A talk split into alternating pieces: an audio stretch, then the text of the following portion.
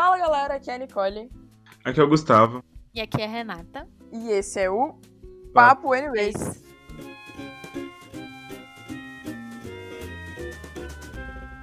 2021 chegou. Amém. Porque ninguém aguentava mais 2020. A UNB na pandemia ficou louca. O rolê é que em 2021 a gente vai ter três semestres. E não vão ser os semestres normais, tipo verão, primeiro semestre, segundo semestre. Em 2021 a gente vai ter o segundo semestre de 2020 e se pá, os dois semestres de 2021. É, eu, eu tô chamando de semestre 3 em 1, tipo JK, 50 anos em 5, só que um pouco mais ousado, assim. Só que como que isso vai funcionar, né? Bom, não foi decidido ainda. Mas uma coisa que eu aprendi na terapia no ano passado é que tem um limite pro que a gente consegue planejar pro futuro próximo. A real é que a gente não tem ideia de como é que vai ser o mês que vem, que dirá, né, daqui a seis meses. No episódio de hoje, a gente vai falar sobre o que foi decidido sobre o semestre que começa já já. Bom, primeiro, vamos aos fatos. Na reunião do CEP, que é o Comitê de Ensino, Pesquisa e Extensão, do dia 3 de dezembro, foi aprovada a data de término do segundo semestre de 2020. Em, em termos práticos, as aulas do próximo semestre da UNB vão agora do dia 1 de fevereiro até o dia 21 de maio. É, é estranho, porque vai ser o segundo semestre de 2020, só que tá rolando 2021, né?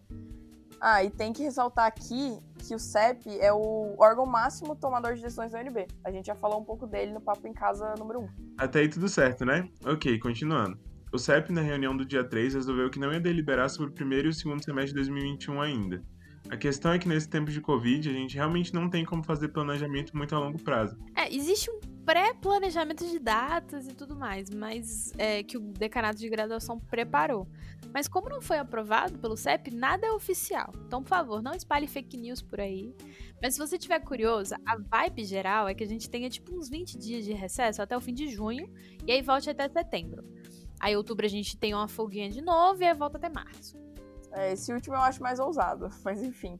Pode ficar suave, que assim que sair certinho a decisão do CEP, a gente posta lá no Insta pra compartilhar informação de verdade. Tá, agora vamos falar sobre o segundo semestre de 2020 em si. O que, que vai mudar, o que, que não vai mudar e se vai ser melhor do que esse último que a gente teve. É importante primeiro falar de números. Muitas vezes a gente não tem dimensão né, do tamanho da UNB. levar isso para o ambiente remoto é uma tarefa muito cabulosa.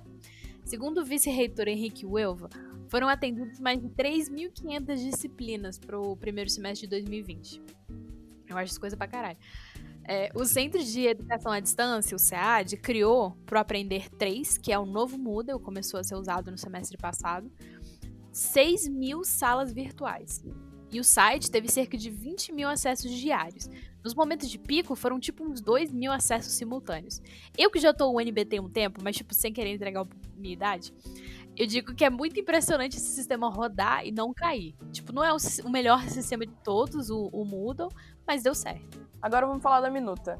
A minuta é o documento que fala como que as aulas vão funcionar, quais são as regras e o que, que os professores podem ou não cobrar, etc. É, é um documento importante da gente acessar e saber. A gente vai deixar o link da minuta na descrição desse episódio e na bio do nosso Instagram para vocês conseguirem consultar se vocês quiserem. E tem uma grande diferença entre a minuta e o plano geral de retomada. O plano é produzido pelo Comitê de Coordenação das Ações de Recuperação, o SECAR, e o documento tem o objetivo de planejar a retomada das atividades da UNB durante a pandemia. É nesse plano, por exemplo, que estão indicadas quais são as etapas para o retorno e em qual nós estamos a UNB definiu cinco etapas, de 0 a 4. Nesse momento, a gente está na etapa 1. Nessa etapa, a gente tem a realização de atividades administrativas e acadêmicas, né, de forma não presencial, do jeito que está agora. Mas já está sendo elaborado um planejamento para possível retomada presencial.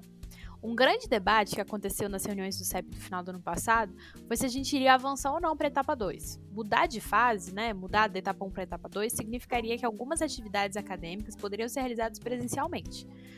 No final, né, no final do ano passado, gente, eles decidiram que não tem como decidir agora.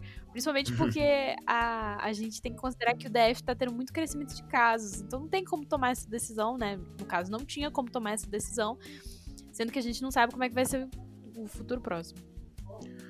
Na reunião do dia 14 de janeiro, o CEP decidiu que não tem como mesmo continuar para a etapa 2. Isso significa que todas as matérias serão online, sem exceções. Mesmo as matérias que estão lá com o nomezinho é, BCA Norte, BCA Sul, elas, elas são online.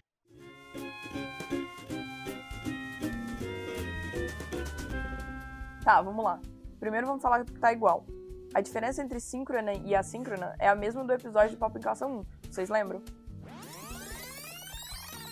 Síncronas são atividades que acontecem em um determinado período de tempo. Por exemplo, a turma toda entra no Zoom para ter uma aula com o professor no horário específico.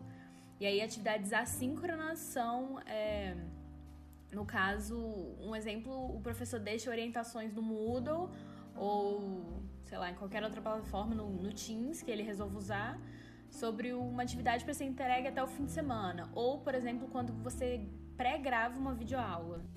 Também tá igual a questão das condições, elas foram todas canceladas e não podem ser criadas novas. A condição é quando você está perigando ser jubilado da UNB. Acontece quando você reprova várias vezes a mesma matéria ou quando você não faz o mínimo de créditos obrigatórios no semestre. Se quiser saber mais, volta lá no Papo em Casa 3 que a gente já explicou tudo. Bom, foi mantido também a questão de poder retirar a disciplina até o último dia do semestre.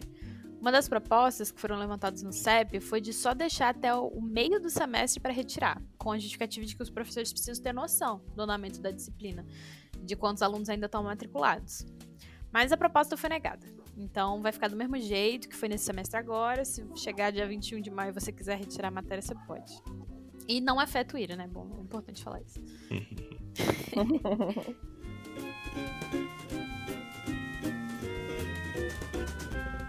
Agora vamos para as novidades. Primeiro, a primeira semana de aulas vai ser de ambientação, como foi a outra. Isso significa que é um momento em que os professores têm que explicar para os alunos como o semestre vai funcionar e qual canal de comunicação. A gente também teve isso no semestre passado, mas foram três semanas. O problema é que na minuta passada não estava certinho explicitado o que, que era essa semana de ambientação e o que, que podia ou não fazer. Então era o surto, né? Tinha professor já querendo dar controle de leitura sendo que não podia. Dessa vez tá claro, né? Tá muito explícito lá na, na, na minuta, vocês podem ler, que não vai ser aplicada, é, não pode ser aplicada atividade avaliativa, mas pode ter aula normal. Além disso, o semestre todo vai ser mais curto. Normalmente a gente tem pelo menos 100 dias letivos. Esse agora vai ter 90. De maneira prática, é assim que o pessoal vai conseguir começar em fevereiro e terminar as aulas em maio. E também é importante falar que os professores vão ter que garantir a flexibilização dos prazos de entrega de atividades avaliativas.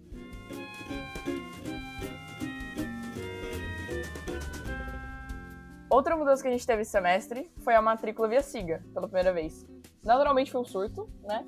Mas dia de luta e dia de glória. E como é que foi pra vocês, gente? Tá sendo uma bosta eu sinto muita falta da matri do matrícula web. Eu acho. Eu tenho muita birra do SIGA. Eu Estranho, tenho birra também. Eu, eu, sinto falta da lista de espera. De, de tipo, montar assim com prioridade as matérias. Acho. Achava bonitinho. Sim, personalizar mais, assim. Eu fazia um evento quando era um web, assim, eu, eu, reunia com amigos. Era uma coisa. Agora o Siga não tem mais essa vibe. Ah, Nicole, mas você é estranho. é. Véi, o que eu sinto mais falta é, tipo assim, essa mudança de que agora eles estão processando por etapas, sabe? Tipo, por prioridade. E aí, é, sei lá, rola o primeiro processamento e aí aparece já o resultado pra gente, a gente fica, putz, top, consegui tudo. Aí depois dá mais um processamento e a gente sai das turmas e aí é, perde o negócio, aí é, fica bagunçado. É o NB iludindo a gente mais uma vez, né? Como sempre. Exatamente. Isso é o, o que eu achei legal é que você consegue ver quem pediu a matéria. Tipo, você consegue ver as solicitações. É, é verdade. O Matricula Web não tinha isso. Assim, assim, acho que até tinha, mas não era bom. O SIG é um pouco melhor. E pedir pra pessoa tirar e ficar puta a pessoa. Negociar, Chantagear a pessoa. Você pode localizar essas pessoas e resolver o problema. resolver. Resolver pode ser bem amplo.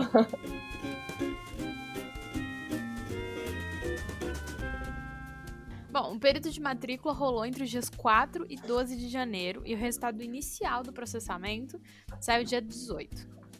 A partir do dia 21, começou um negócio chamado rematrícula. Mas o que, que é isso? A rematrícula serve para os alunos que não conseguiram se matricular em alguma turma por falta de vagas. Aí o pessoal pode pedir outra turma da mesma disciplina. O reprocessamento começou dia 21 e vai até o dia 25 de janeiro, e o processamento dessa fase vai até o dia 30. Mas se apesar disso você não conseguir matéria, no dia 30 de janeiro até o 12 de fevereiro vai rolar o ajuste, que está sendo chamado de matrícula extraordinária. Nesse momento, os alunos vão poder se matricular em disciplinas com vagas por conta própria pelo SIGA, o que é aquela mesma vibe lá que tinha no Matriculab que você tem que correr para chegar. que é Jogos. Vorazes. O que eu não Jogos entendo como é que vai funcionar, porque, tipo, tanto no- na fase da, da, da primeira matrícula no dia 4 e agora no dia 21, o sistema não funcionava, né? Tipo, você tentava entrar no site e não dava.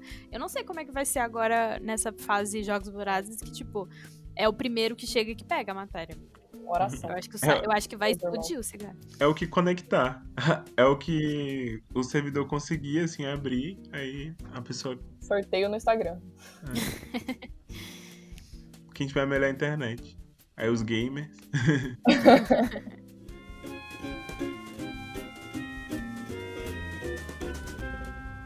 Esse foi o episódio de hoje do Papo NBs. Ainda estamos de férias, mas a segunda temporada sobre divulgação científica volta no dia 8 de fevereiro. Se você tiver qualquer reclamação, comentário, sugestão e dúvida, procura a gente no NBcast. E se você achou o episódio interessante, compartilhe com seus amigos. Esse episódio foi produzido por mim, Renata Gomes, pelo Gustavo Oliveira e pela Nicole Prado. As redes sociais são da Audrey Luiz e a identidade visual e a arte são do Pablo Schäufler. A música de abertura é do André Crema. Tchau! Beijos. Tchau.